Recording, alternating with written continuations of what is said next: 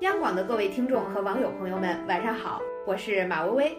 现在啊，人们常常会说年味儿越来越淡了，其实我的感觉也的确是这样。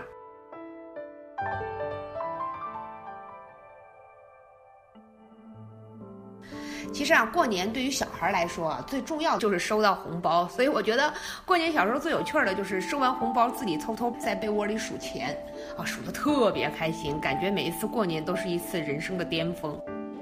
但是我小时候呢，就是爱数钱，没有什么经济观念啦，小孩子不知道钱具体可以用来干什么。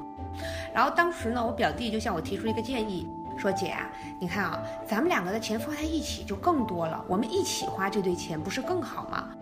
紧接着我表弟又说，可是这么多钱，就是平时藏着拿着太累了，姐先放我这儿行吗？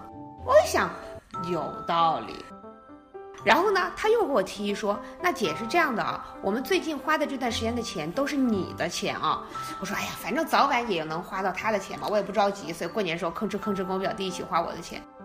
等到好不容易要花他的钱了，结果我们放假结束了，各自回家了。这过年小时候最有趣儿的一件事儿。”小的时候，快过年的心情肯定就是期待的啦。哎，小孩嘛，都是爱要东西的，期待压岁钱呐，然后期待过年吃饺子的时候能吃出钢镚来。因为我们老家的规矩是，他们会包一些钢镚在饺子里面，然后呢，能吃到钢镚的，第二年就会行好运。然后还有就是期待放鞭炮，因为平时也不让放鞭炮，一到过年的时候，我姥爷啊、舅舅啊就会带着我们去放鞭炮。啊，小时候过年基本上是这个程序啊，大年三十一大早。姥姥姥爷啊，然后大姨啊、舅舅啊、我妈呀，都会开始准备吃饭。过年年夜饭是一个很复杂的过程嘛，所以一直都在各种洗洗涮涮准备吃饭。然后小孩就各种玩儿。到了晚上的时候呢，一边吃晚饭一边看春节联欢晚会。呃，把饭桌撤下去之后，嗑着瓜子儿继续看春节联欢晚会。然后看到春晚播完了，小孩洗洗睡了，差不多是这样。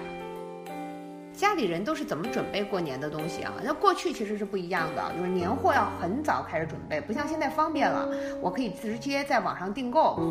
过去是你外地的儿女肯定要带一些当地的特产回去，然后呢，家里有提前准备好的活的鸡，到时候要杀；活的鸭，到时候要杀。我们那个时候在贵州嘛，所以呢，就是还要想方设法弄鱼，因为贵州不是什么鱼米之，然后还要弄到鱼，保证那个过年吃饭桌上有鸡有鸭有鱼有肉，要买很多鞭炮，因为小孩要放鞭炮。呃，家里的长辈都会给我们准备一身新衣服，然后也是要那天穿上。因为我我们家是跟东北走，因为我姥姥姥爷是东北人嘛，所以我觉得特别的年俗倒没有多特别，大家都能看到啊。北方的基本都过年年俗，美食的话，我特别喜欢吃糖三角。过年的时候，我姥姥会蒸，它就像是一个三角形的馒头，然后里面加了很多红糖，会融化掉，有点像红糖版的流沙包这样。我觉得那个特别好吃，超爱吃。哦，过年其他就没有玩什么的了，大人打麻将呗，小孩放鞭炮呗，基本都是这样啊。呃，现在的过年感觉就基本上是冷清多了，为什么呢？因为就说我爷爷奶奶、姥姥姥爷那辈儿已经过去了，不在了。然后我妈他们这一辈人呢，其实过节也过腻了。然后我们这一辈人呢，也不善于准备过节，其实能把自己照顾好就不错了。所以呢，现在过年呢，基本上就是我们一家三口，要么出国旅行，然后要么就在家待着，基本上就是这样。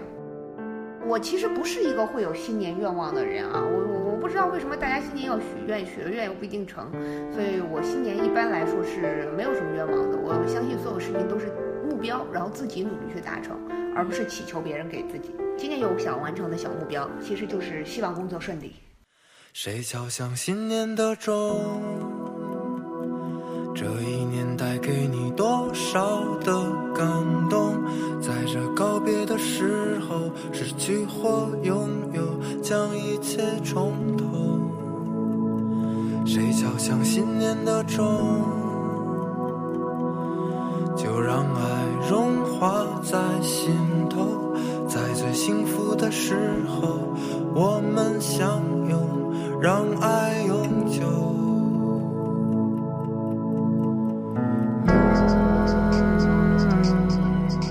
当这钟声响起